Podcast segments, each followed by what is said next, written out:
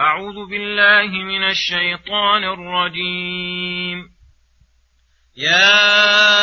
أيها الذين آمنوا هل أدلكم على تجارة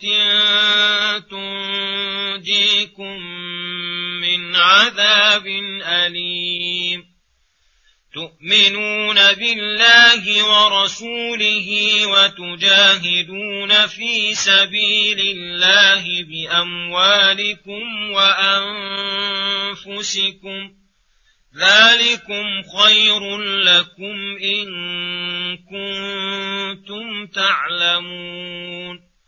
يغفر لكم ذنوبكم ويدخلكم جنات تجري من تحتها الأنهار ومساكن طيبة في جنات عدن ذلك الفوز العظيم وأخرى تحبونها نصر من الله وفتح قريب وبشر المؤمنين يا أيها الذين آمنوا كونوا أنصار الله كما قال عيسى ابن مريم كما قال عيسى ابن مريم للحواريين من أنصاري إلى الله قال الحواري يحبون نحن أنصار الله فآمنت طائفة من بني إسرائيل وكفرت طائفة فأيدنا الذين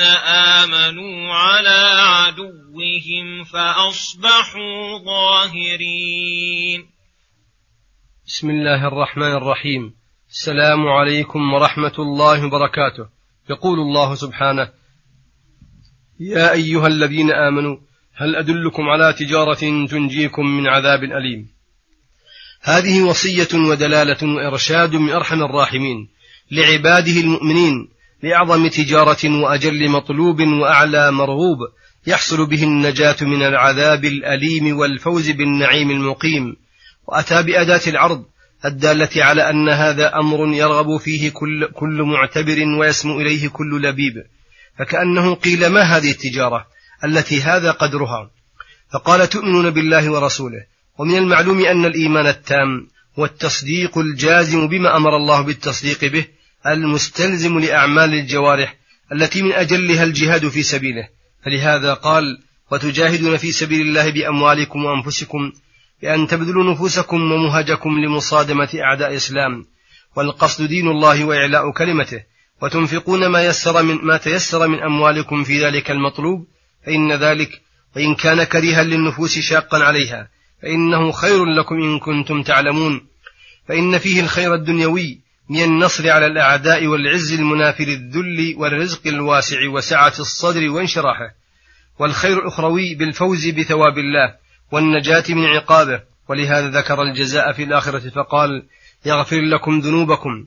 وهو شامل للصغائر والكبائر فإن الإيمان بالله والجهاد في سبيله مكفر للذنوب ولو كانت كبائر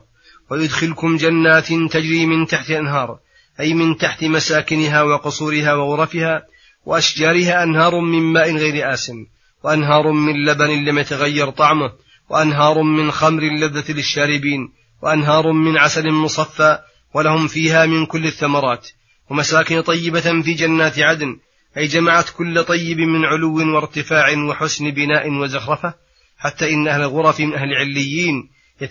يتراءهم أهل الجنة كما يتراءى الكوكب الدري في الأفق الشرقي أو الغربي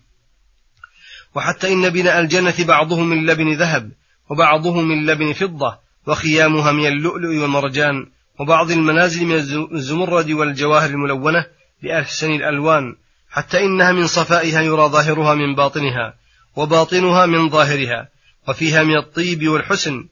ما لا يأتي عليه وصف الواصفين ولا خطر على قلب أحد من العالمين لا يمكن أن يدركوه حتى يروه ويتمتعوا بحسنه وتقر به أعينهم ففي تلك الحالة لولا أن الله خلق أهل الجنة وأنشأهم نشأة كاملة لا تقبل العدم لأوشك أن يموتوا من الفرح فسبحان من لا يحصي أحد من خلقه ثناء عليه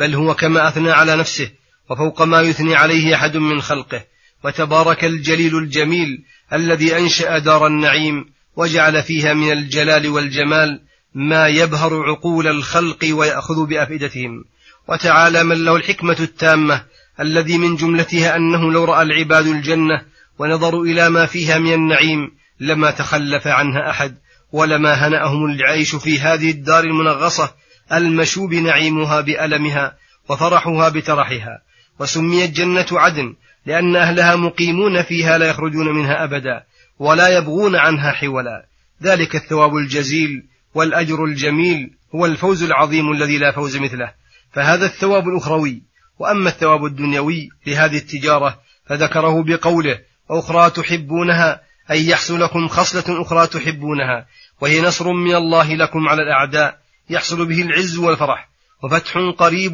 تتسع به دائرة الإسلام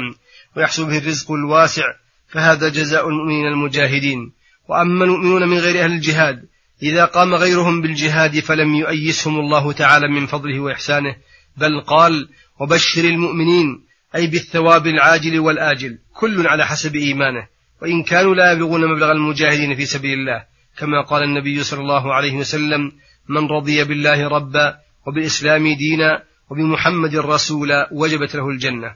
فعجب له لها أبو سعيد الخدري راوي الحديث فقال أعدها علي يا رسول الله فأعادها عليه ثم قال وأخرى يرفع بها العبد مئة درجة في الجنة ما بين كل درجتين كما بين السماء والأرض